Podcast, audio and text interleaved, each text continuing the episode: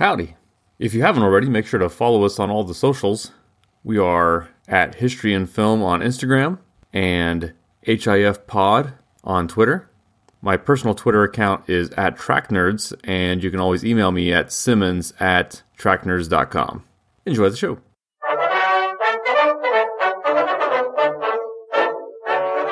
Welcome to History and Film. I'm Rich Simmons. I'm Logan Denning.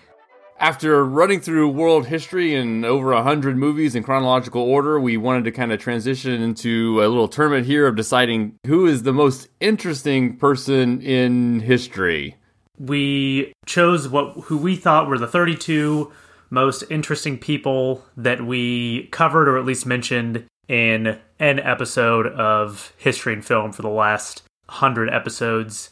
So they are going to be pitted against each other in this uh, tournament. They're split up into regions based on when they were alive, when they were influential. Um, and so this is the culmination of this project to see who is actually the uh, the most interesting person in history. And it's completely arbitrary. This is just kind of not even just our picture. We're almost kind of Ouija boarding our way through it as we kind of talk it out and see where we kind of the consensus between the two of us lands. Oh yeah, there's going to be um, inconsistencies in uh, how we are evaluating these people, how we are voting, the criteria that we use. But you know, give us a break. It's it's our tournament, and uh, we make the rules. So right, it's uh, this is for entertainment purposes only. We we are not we are not licensed historians.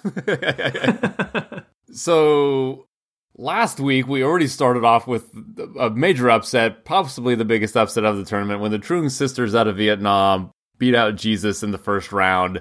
Which I was telling Sam about that the other day, and he was like, kind of just like smirking at me, like, "Are you serious?" And he's just like, and it, the point he kind of made was like, "So you're talking about interesting, but Jesus is less interesting to you because." You've both heard of him your whole life and there's less mystery there versus if you were to just have like a blank slate and aliens like came in and were looking at all the humans in history and they're like whoa whoa, whoa. tell me more about this guy over here. Like that's fascinating. And i was like that's a good point. Um, but number one it's too late. We already voted. Yep. and number two it doesn't change my mind. No right right right. Because, I, I, thought because number three uh, it's who's most interesting to us. Right. So. No, I, I wasn't saying we needed a retcon, but I thought it was worth mentioning and get some feedback there. Right, right. There's going to be all kinds of, you know, biases, implicit or otherwise, that are kind of on display as we go through this. Um, so, uh, yes. You know, that's just going to be something that we're going to have to deal with. Yes. And we're trying to eliminate that as much as possible. No, but... right, right. Yeah, it's impossible to eliminate all bias. And, and, again, this is for entertainment purposes only. I mean, for God's sake, look at how many people we have from not just, you know, Europe, but from Great Britain in this tournament. Like, yeah, yeah. No, right, there's... right. And that's almost a Western culture and movie bias thing, just what's available. Right, right. Yeah, yeah, yeah. It's, it's not all our fault, Rich. right. We're a product of society. we're trying. We're trying. And uh we really didn't actually kind of forgot to mention last week who or what movies everyone was from, but it, when two of them are literally from the movie with their names. So Cleopatra, we talked about in the movie Cleopatra, and Spartacus, we talked about in the movie Spartacus. So it was yes. kind of, and I did mention the Trung sisters, and then uh, Jesus was from. We did, I did specifically the the episode on the Last Temptation of Christ. So wanted to mention that because it's a little less obvious uh, in some of today's matchups. Yeah, I, I, I put I made a note on each one because there was at least one. I know it was two where I was like, okay, when was this person actually? Oh, really? I don't remember okay. that. and then I was like, I went back and I was like, oh, okay, they were because um, we have a couple here who were not, you know, the character in their movie. Right, right, okay. Or at least not the titular character. Okay. But, you know, a supporting character who did other interesting stuff outside of the events of that movie. Exactly, exactly. Which was kind of our criteria to consider them was just that they needed to at least been brought up in a previous episode. So, yes, our, right. our first matchup today, we will see Joan of Arc versus the Empress Matilda. Joan of Arc, obviously the teenage soldier or kind of spirit animal for the French in the 15th century, who I discussed in The Passion of Joan of Arc, a, silent film from like the 1920s. I actually forget the exact year. Uh, and then Empress Matilda was actually in Becket. So she is the mother of Henry II right. and was just kind of you know, she was in the film having conversations with him, and he he. Uh, I remember Peter O'Toole kind of chastising, you know, quiet mother or whatever, and it's like, yeah, that Right. mother was Empress Matilda. Right. And but she has like which is and this kind of, you know, lends credence to why she's in this bracket is because she's involved in the whole Becket controversy as the mother of Henry II. But that's like at the very end of her life and like not even the most interesting thing that she did. So- Right. Um, so let's let's start with again. We'll do our impartial case for and against Joan of Arc. Then we'll move to Empress Matilda, and then we'll talk about how we feel about it. So I guess the case for Joan of Arc, there's kind of a big one. I would say is that she's the only teenager on the list in the sense that she obviously they were all teenagers at one point or the other. But she's the only one that died a teenager. Joan of Arc did not make it Right. to 20 years old, and yet 600 years after her death is still a household name. That's that's compelling. That's compelling. She obviously helped uh, France, and again, even if she didn't help make battle decisions, she did help inspire the French to victory versus the English. Right. And she did she did actually fight in these battles. Like she was actually wounded multiple times Yeah, in these yeah, battles. She was fighting, but but how much she was actually influenced these strategic decisions versus just like on the field of battle as more of a mascot or a cheerleader Right. is kind of oh, and also because of the superstitious nature surrounding oh well she claims to have had this Right. god and and there are these stories which again this isn't quite as far back as the Trung sisters but it is still you know over 600 years ago where there are these stories of where she claimed to actually have met the archangel Michael and all that but then there's like the story of her going to meet King Charles or The Dauphin, soon to be yeah. King Charles. Right. The, what's the French word? Dauphin. Yeah, Dauphin. It actually just means dolphin, which is basically just a almost like a nickname. They called their princes dolphins, but the French word for dolphin is dauphin. Okay. Well, where he like dressed up as just like a member of court and had someone else pretend to be hmm. him, uh, but she immediately picked him out. Oh, right. Whether or not that right. story is true or you know 100% true, who knows? But yeah, there is a, a, a sort of a superstitious um, aspect to her involvement in the war because of you know the mission from God that she said that she had. But that also you know it doesn't I don't think necessarily take away or she was actually Present believed for this. Like Yeah, she, she was- she yeah. right, and she, and she actually was you know she believed she had faith that that all was legit, and we know that because she was questioned about it at length multiple times under you know torture and uh, was eventually executed for it. So how much of it was literally true? No, knows? right. So it, it it's it, it seems to be she literally believe she had these visions and met these angels. It was it, it wasn't like now For again sure. from a historical standpoint that's that seems particularly unlikely and there's no evidence of that. It's just her testimony. right. And then actually, I even read something that said like, well, in her testimony might have been she knew she was on trial for her life for heresy or whatever, so she wanted to make sure she was selling it as churchly as possible. But at the same time, she was very devout. Right, and- oh, yeah. Right. What what do you what do you say like oh you're on trial for heresy? It's like well you uh you're kind of you're you're locked in. Yeah, now. she's pot, she was pot Like that- committed. you have to stick to your story. um, and yeah, so and so yeah, that and that's also part of the interesting thing is you know burned at the stake at 19 years old. That, so the case for her is, is a very strong one. The case uh, against uh, Joan of Arc, I suppose, would be. I hate to say that she was overrated because I really don't think that's fair. I don't think she was overrated as far as no. her role for the for the French, but I think it would be how much agency she actually had. I would also say that one of the criteria that I know that you lean pretty heavily on is how many different hats the person wore, how many different things they actually did. Whereas I don't want to call Joan of Arc like a one trick pony, but like she didn't, you know, she was what she was and she wasn't a ton outside of that. Interesting, right? Right. It's not like she was a uh, philosopher or something on the outside of the military stuff. Right. You could argue that she's the most interesting figure ever for helping a country in battle, but that's literally it. That's all she ever was. Yeah. So she's the best at that thing, but that's the Right. end all be all of her whole story. So we'll say that's the case against. Sure. Yeah. Moving to Empress Matilda, I think she's ah, incredibly compelling as well. So again, the Oh, the yeah. impartial case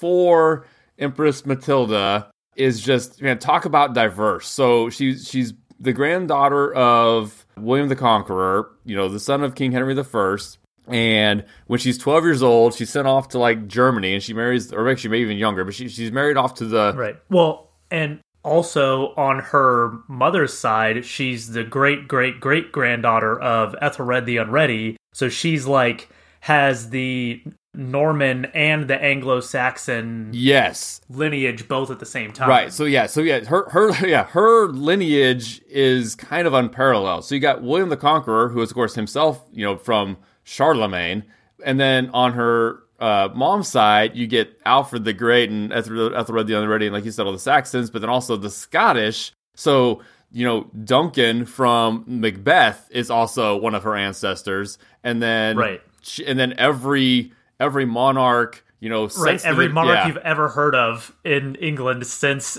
what since 1154. right Directly descended from from, her. Matilda. Right. So she's the one that kind of brought in the heritage on both sides, and then all, every monarch since her is from her. Even when all the branches, you know, they you know retreat and go back when Queen Elizabeth dies, without out there they backtrack. Yeah, everyone they backtrack Right. to is still a descendant of Empress Matilda.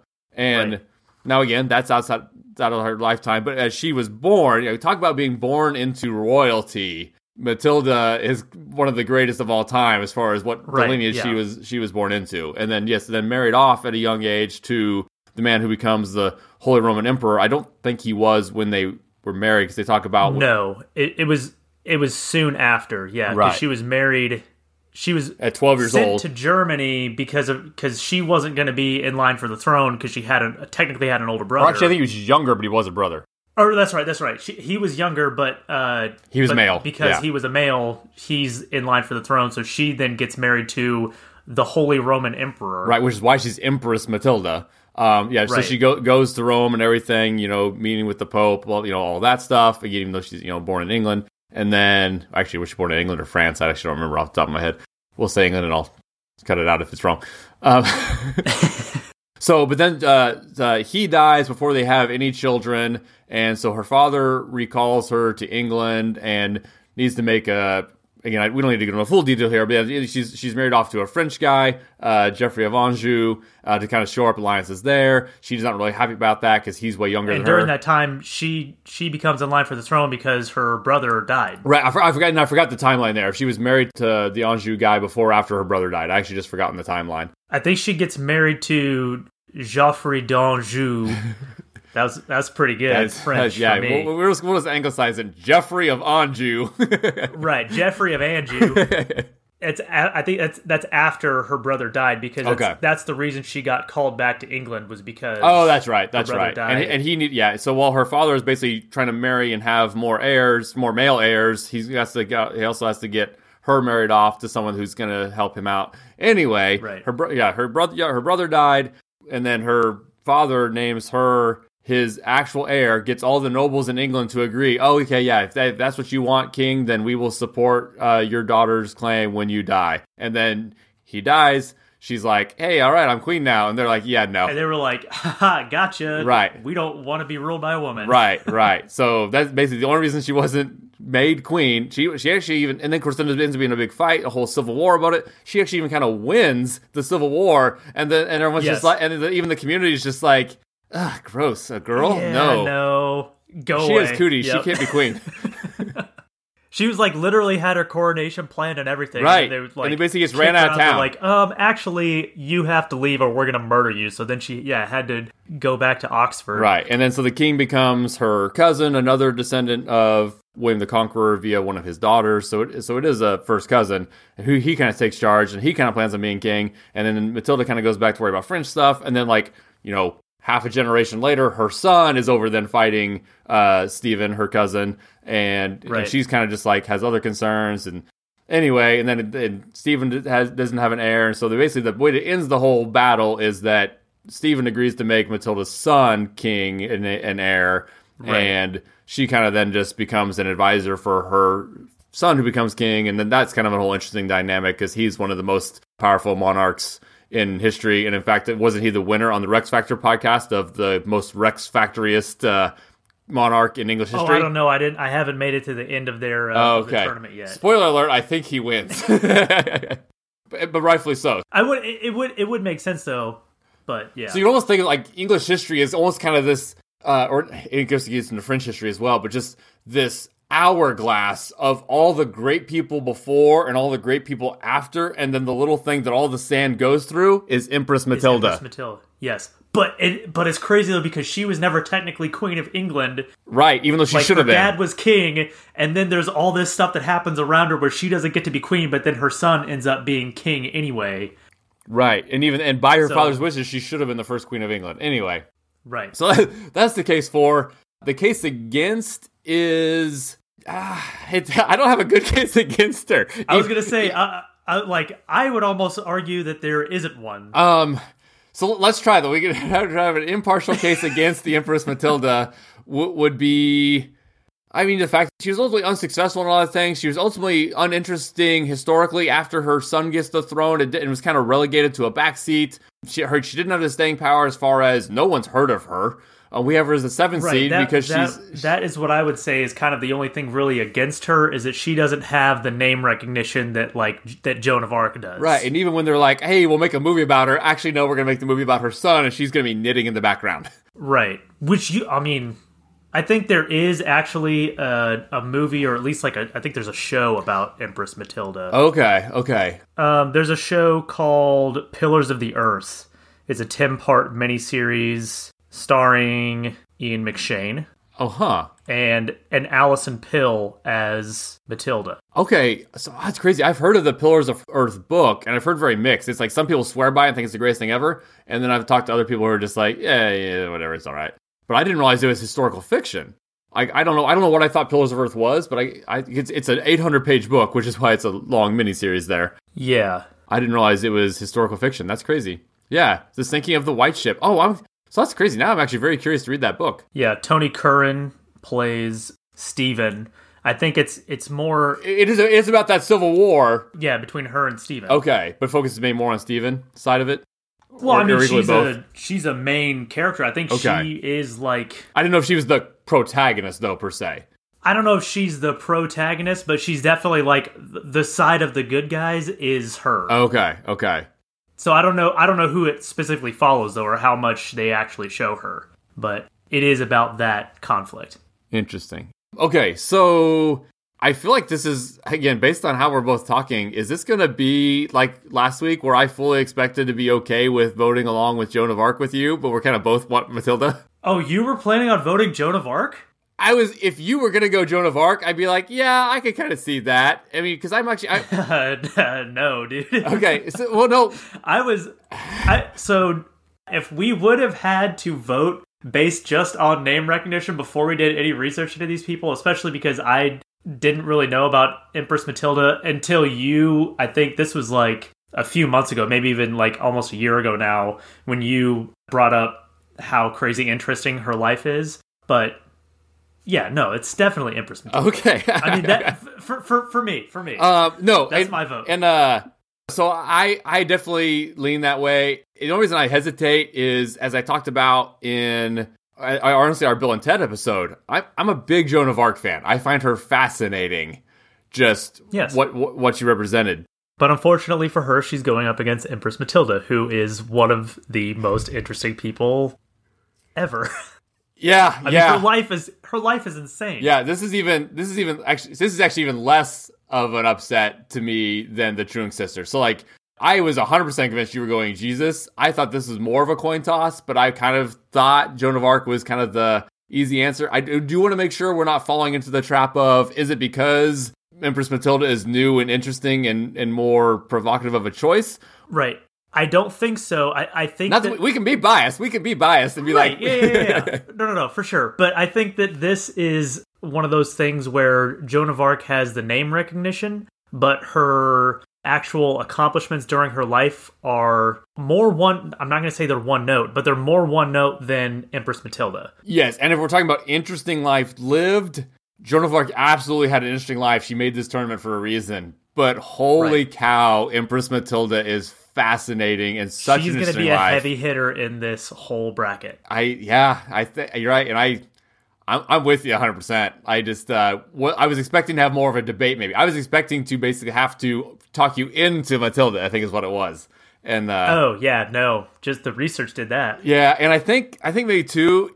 Well, honestly, too. I think when we were picking out who was going to be on the list, I think you're like, oh yeah, okay, I guess we can consider her. And then yeah, I didn't think about the fact that I guess in my mind I'm p- planning these arguments against the general public who hasn't done any research. But no, I'm talking to you who's doing the same research I'm doing and Right. has a similar mindset. good so point. maybe we're going to agree a lot point. more than we think. Although I, I would say, you know, she she was kind of a oh yeah, I guess we could include her, but that's because her life is so interesting that she got put on this bracket when I only knew a couple things about her, like oh yeah, she was you know Henry II's mom, but also earlier in her life was the Empress of the Holy Roman Empire. Well, those are two pretty important things. That's pretty interesting. Let's put her on the bracket, and that's that's just scratching the surface, and that got her on the bracket. Right, right. Okay, no, I'm I'm I'm on board. I, I think it's actually it is an easy choice. I just expected to have to talk it out a little more. So congratulations to the Empress Matilda. You're moving on to uh, the next round. Is That's that- awesome? Is that technically another upset because of the seating? Is that I no, I think so. I think so. Again, if, if you're John Q Public and this is the first episode of our podcast you're listening to,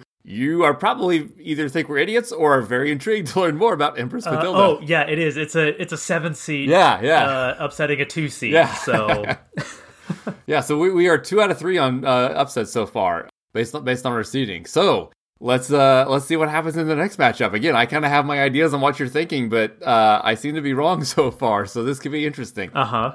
so our next matchup is Vlad the Impaler, better known as Dracula, versus Isabella of France. So Dracula, Vlad the Impaler. The, the movie was Vlad Tepes. I did as a Halloween episode to start the second season of the podcast.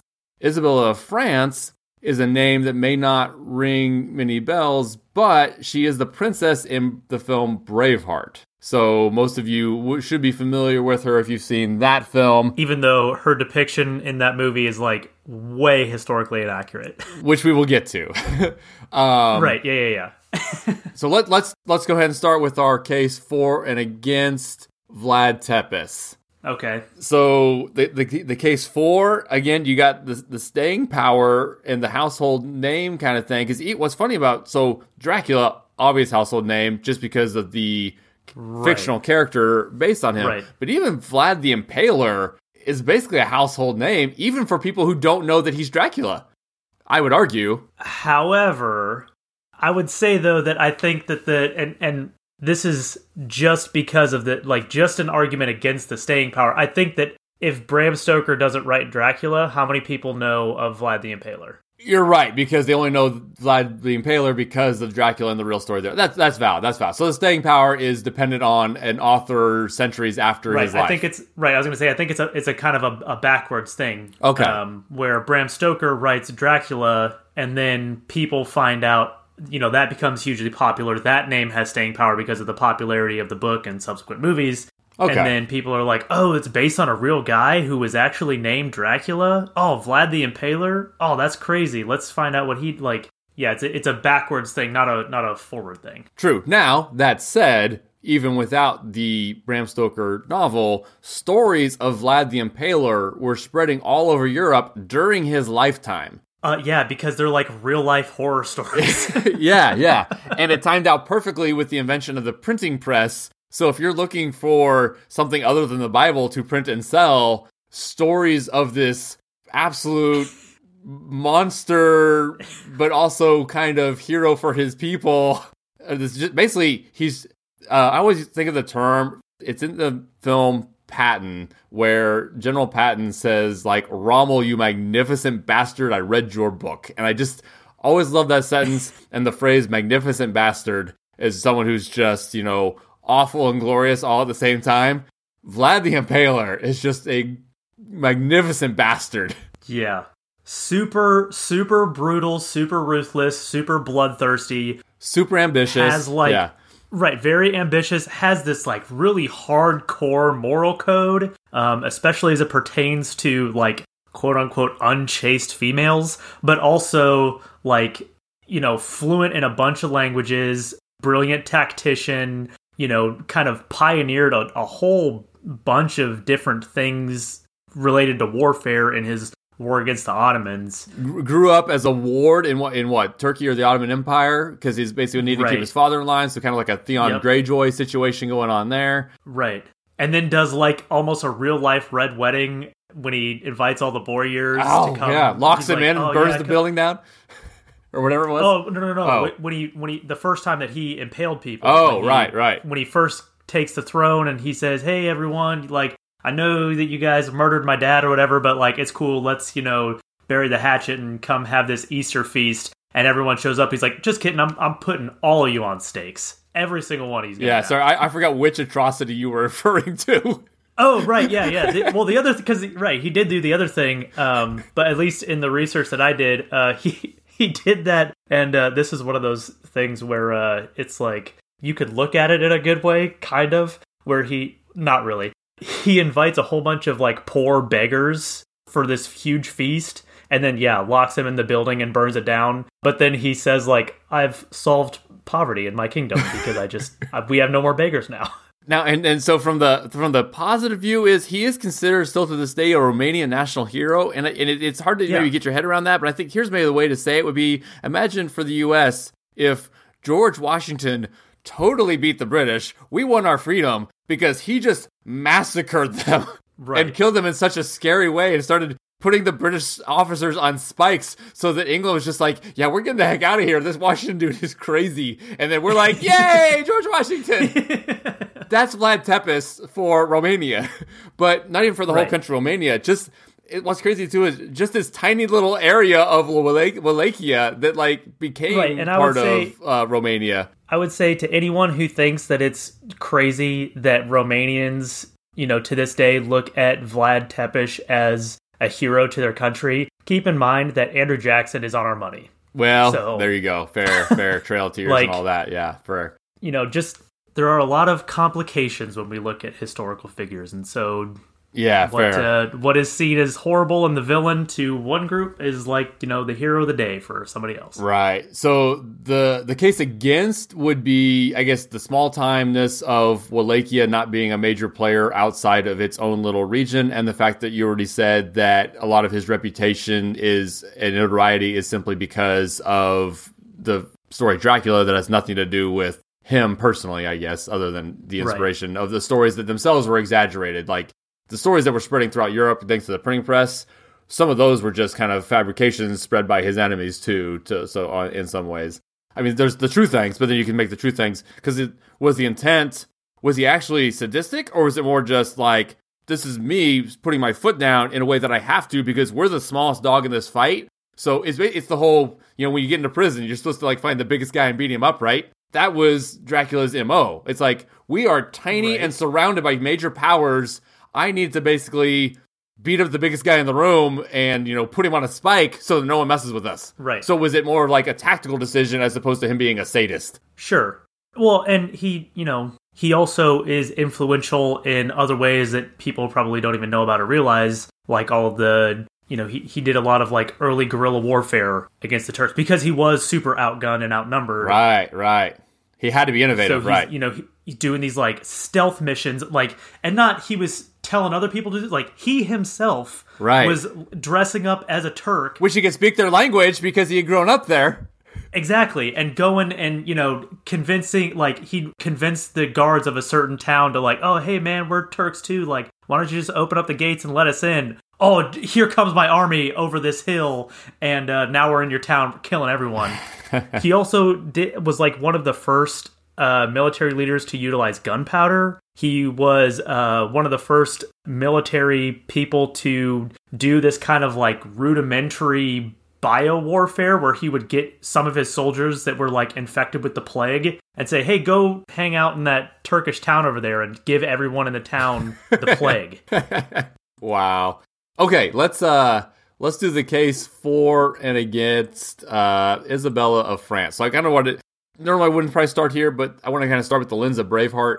What Braveheart did get right is the fact that she was super smart, super beautiful, and not particularly into her husband. They nailed that. right. But that's the timing is completely right, wrong. right. That that that's all they got right. So she never met William Wallace. she No. was a child when he died and hadn't Right. even come over to England to marry Edward, who was much older than her. Versus the movie made them look like they were, you know, roughly the same age, and it was an appropriate appropriate match. He he was much older when Right. they married. Well, also the movie shows like a romance between the two of them. Again, she was like nine years old at the time that he died, and then it also doesn't the movie imply that William Wallace is actually the real father of Edward III, It does imply that, which is that, impossible because he Yeah. died like many years before Edward III was born. Right, right. So yeah, that the William Wallace stuff for Isabella is completely fabricated. Right. But despite that, she's still fascinating in that she it, it is kind of fascinating. So she is kind of this strong woman, and of course, women at the time period were just used as you know chess pieces essentially. Edward the First, you know, brings Right. or brings her. Actually, no, weren't they even married after Edward the First died too? Um. Um, so they were married when she was twelve, which would have been like there you go. Okay, so they, they were married in thirteen oh eight. Longshanks died thirteen oh seven. Yeah, so they were married after they were even married after Longshanks died, which Gotcha. the the movie Braveheart starts with the, like the marriage. Right. But yes, so the, the one thing that is kind of maybe in the spirit of correctness is when she's whispering to Longshanks on his deathbed that I'll see that your son doesn't rule long or whatever, or your yeah your son. Right. Yeah, and so that sentiment again, even though she didn't marry until after Longshanks, so she yeah she didn't marry until after Longshanks was dead, and she never met William Wallace, so she wouldn't have been pregnant on his deathbed, and all those kinds of things. But the idea of her undermining her husband's rule absolutely happened. right. Although Edward II kind of did a lot of that himself. Oh no, right, right, right. Sorry, I'm, I'm not painting her out, Like- her out to be like a Machiavellian kind of figure here. He kind of sucked. Uh, yeah, yeah, yeah, yeah. and, and he he made a lot of bad decisions and definitely was like you know when she this is kind of getting ahead of us but when she comes back from france with edward iii the people who were you know the subject of edward ii were like ooh yeah i think it's time for somebody else because this dude this sucks. dude is yeah, yeah. Uh, and then yeah, it kind of does times it too. So it's interesting where in, in, in Braveheart they do kind of show that Edward II is is gay. That seems to be accurate. It, he at least definitely heavily favored these male advisors who were his close confidants to the extent Right, that other he- people talked about him behind his back and basically said, yeah. he's probably shagging that dude, and he probably was. And I mean, you know, to to say that he was all the way gay. I mean, he he sired children with other women Right, too. true. Like, That's a good point. and he sired children with uh with Isabella. So like he was kind of uh he definitely swung both ways. That- but he did. yeah. But he he he was like he was obsessed with his with the two Yes. uh, big Right. male you know quote unquote advisors probably lovers Right. uh piers gaveston and hugh despenser like yes. he basically screwed up his entire kingdom over these dudes Right. So like couldn't focus on anything It would almost be weird if they weren't lovers, because right yeah yeah yeah yeah for sure it's like for sure wait, it's just your pal. But but right to your point, he was must have been attracted to women to some extent, not just because he sired actual heirs, because that was kind of a responsibility thing you would do Right. anyway, even if you had But no had interest in mistresses, women. But right. you're right, he actually had mistresses, which why would you, recreationally right? Why would you have mistresses if you were if you were not not sexually attracted to women? So yes, he was probably bisexual, I would say. But yes, he was not popular at all. The the the nobles and don't the nobles execute his first. So yeah, Longshanks in the in Braveheart throws his lover out the window. That's just kind of a proxy, uh, and didn't happen. But his lovers were his these guys were executed. yes they were both executed yeah The the first one Isabella actually got along with, and they were kind of pals with, and they kind of worked together. But then when he's executed by, by the nobles, right, and just the nobles just kind of just say, yeah, we're done with him, and and you know, it's, Yeah. it's complicated, but we're kind of focus more on her anyway. Right. But then his second uh, boy toy, she hates, and Yes. just it just basically causes this huge rift in the whole Right. kingdom when uh, Isabella doesn't get along with the next guy. Right to the point where she goes to france to kind of well she's sent to france kind of as a last resort for edward because uh edward you know can't he can't leave this hugh despenser guy behind in england with you know without him supervising him but he also can't take him to france so he's kind of stuck but he has to go to france to pay homage to charles v And so he kind of has no other choice but then to send Isabella to France, which, I mean, it was desperate and it, it didn't turn out in his favor, but he didn't have a choice. He, he had to. So then she goes to France and then just never comes back. And then kind of plot, not really, well, yeah, she Yeah, plots, plots. with Charles V. And Charles V says, hey, man, if you just send your son over here, like, he can pay homage and then we're all good. So then son goes over and then Isabella's like, oh, well, now I have the heir to the throne of England, and now we're just gonna we're just gonna be in France, and uh, yeah, basically Edward II, you can fuck off.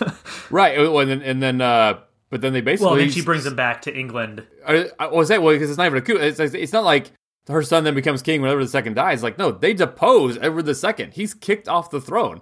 Right. Yeah. Yeah. Yeah. yeah. Well, cause, because then she, that's when she like m- you know meets and is involved with Roger Mortimer, and then they go back to England, and and because Edward was so shitty, Ed- Edward II was so shitty, they don't really have a hard time convincing people to support them. And then that's when yeah, when they depose Edward II. Hugh Despenser, who was boy toy number two for Edward II, is like executed in the most gruesome way. Yeah. Um, you can actually, if you want to, there's like a very famous uh, medieval style mural painting of his execution. Oh, okay. Um, yeah, yeah. I think I've seen it. I didn't. It didn't occur to me that it was him, but I think I know what you're talking about. Yeah, basically, um, they just cut off everything. um, yeah, Kind of like what they mentioned doing Right. to William Wallace at the end of the film Braveheart. almost exactly the yeah, same yeah. thing. Yeah, Basically, they did Yep. that to Hugh Despenser. I mean, they did it to William Wallace too. It was kind of a thing, Right. But Yeah, Yeah, so she so again, you just think about this princess who's a pawn comes over, basically kind of blows up the English monarchy in a sense. From well, of course, again, it's Edward II. Kind of was it was kind of the right place, right time. and Edward II was an unpopular king with these advisors who had too much influence over him, and then she's then has the heir to the throne, safe over in France, comes in, boots.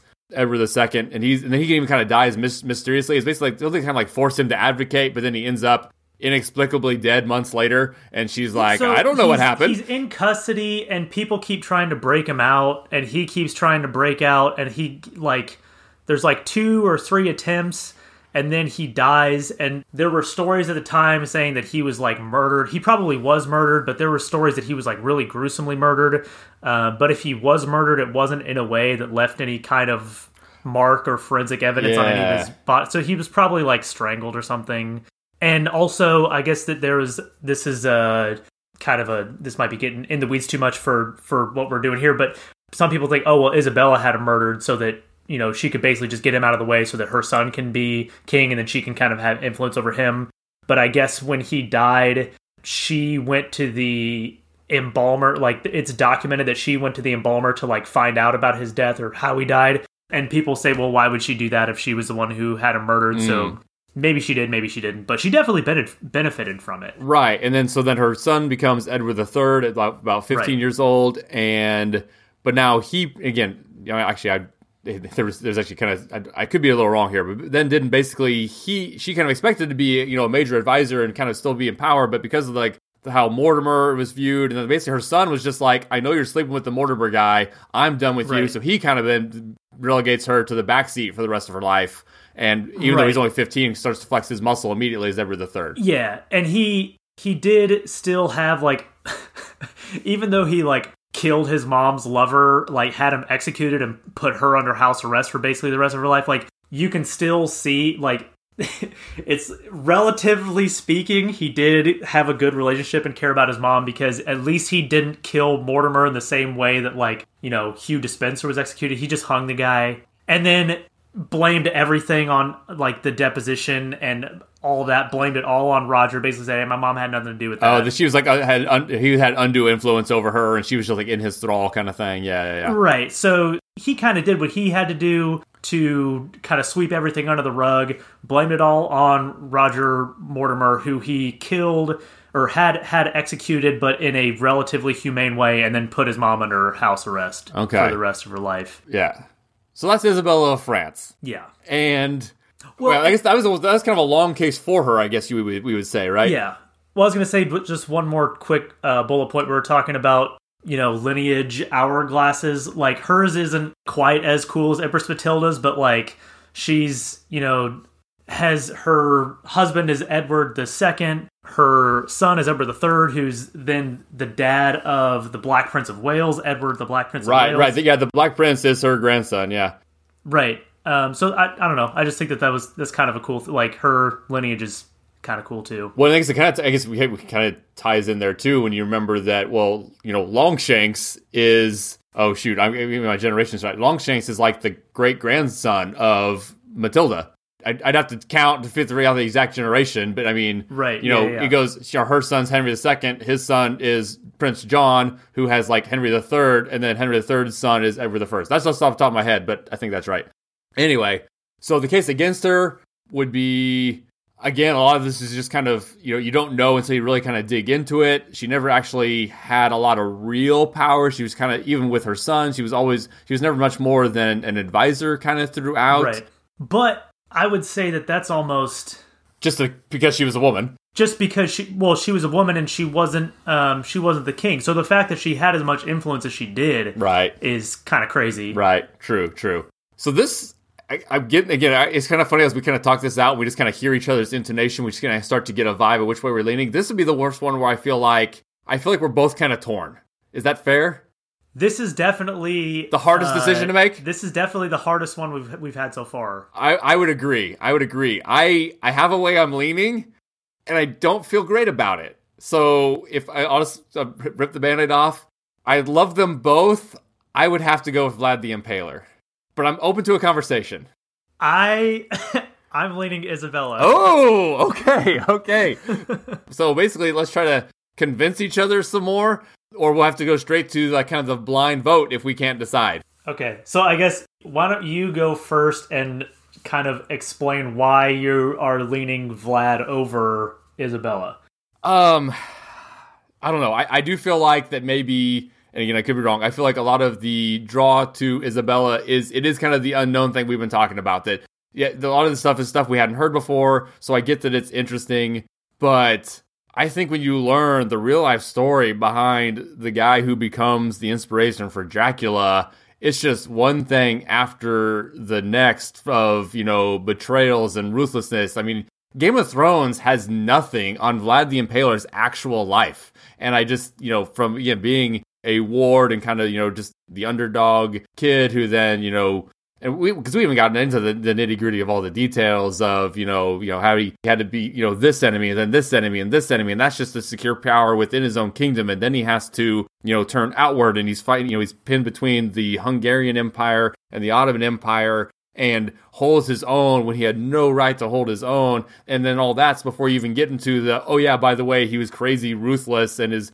Vlad the Impaler because of his preferred method of execution and just how ruthless and anyway, just I find it fascinating and just how you know ultimately he just kind of just uh, end up dead uh, for always kind of fighting for I guess independence. He's almost kind of like uh, if uh, if Satan met William Wallace, you get Vlad Tepes. I just kind of find him in, endlessly fascinating, and I, I am curious to do even more research if he advances on to the to the next round here to see. And again, I I'm a huge fan of Isabella of France as well. I just feel like yeah, there's a, there's a lot of powerful women behind all these kings and queens who are wheeling and dealing b- behind the scenes, and I and I don't know if she stands out above the crowd as much as an Empress Matilda does. So I don't think.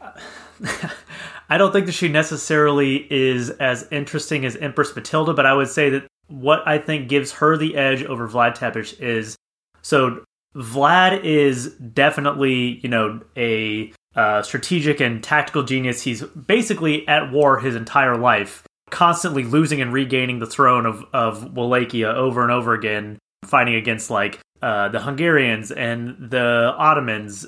And he's fighting all these battles and he's losing and regaining the throne. But I think that for Isabella, her accomplishments and the way that she attained as much power as she did is more impressive one, because she's a woman, and it would have been definitely she's fighting an uphill battle in everything she does because she's a woman in the Middle Ages. So she has to play this like 4D chess to get her and her son in the same place at the same time and you know then use her feminine wiles to get basically the help of this Roger Mortimer guy to come back and eventually is successful in getting her son deposing her former or her husband, basically getting her son on the throne. I just think that the fact that she was able to do that, and she's not, she doesn't have like, she's not putting people on spikes, and she's not, you know, doing these like stealth recon missions to into her enemies' camps and stuff. Like, she's just doing all of this with basically political genius. Right. So she's doing it in a less interesting way. but I think I think it's harder to do it that way. No, no, yeah. As a woman. Uh, um, so let's actually put this to the blind number. I'll tip my hand. I can tell you feel stronger about Isabella than I feel about Vlad, but I'm gonna make you earn it on the battlefield with a blind vote here. so if you don't bid high enough, I'm Vlad's gonna beat you. But I'm, I'm, telling you right now, I don't feel as strongly as you do. But that, I'm not gonna tell you what I'm gonna bid because we. This is the first time that we're doing this do we want to kind of go over how this is going to work? Yes, yes. So the way I see it is we are both going to put down a quote bid, a number 1 through a 100, but we knowing that we both only have a total of 100 points here to spend in the first round. I'm going to say it's just the first round. So we're in our fourth matchup. That only leaves 12 more matchups. Um, and obviously, most of the time we seem to agree. So keep that in mind, I guess. But yeah, the, but the winner loses their points. The losing bid will still have 100 points to deal with next time. The winning bid will be down that number of points. Gotcha. Okay. So I'm still going to make you earn it. And again, if you bid wrong, Vlad will win. But I'm also telling you, which which I would I wouldn't be like okay super no right about. right. But uh, I can tell you feel stronger uh, about it than I do and I feel like that's going to be reflected. Anyway, so let's uh, type your number into your cell next to Isabella, and we'll just hit enter on the count of three. All right, yeah. One, two, three. Okay. oh man. I thought it was going to be way closer. okay. Well, and I, I, wasn't trying. I was actually trying to talk you into voting lower, but I knew you also didn't want to risk her losing, so that's fair. That's right. fair. Okay. Yeah. So for the listeners, I voted forty, and Rich voted seven. Right. So Isabella of France moves on to face Empress Matilda. That'll be a good matchup. Okay. Now, so but now going forward, I now have hundred points left for future bids. You have sixty points for future bids, and again, our, the rationale is that basically this is a way of us both quote getting our way. So Logan gets to break this tie. I'm more likely to get to break the next tie, depending on how the voting goes. Okay, so that was fun. That was riveting.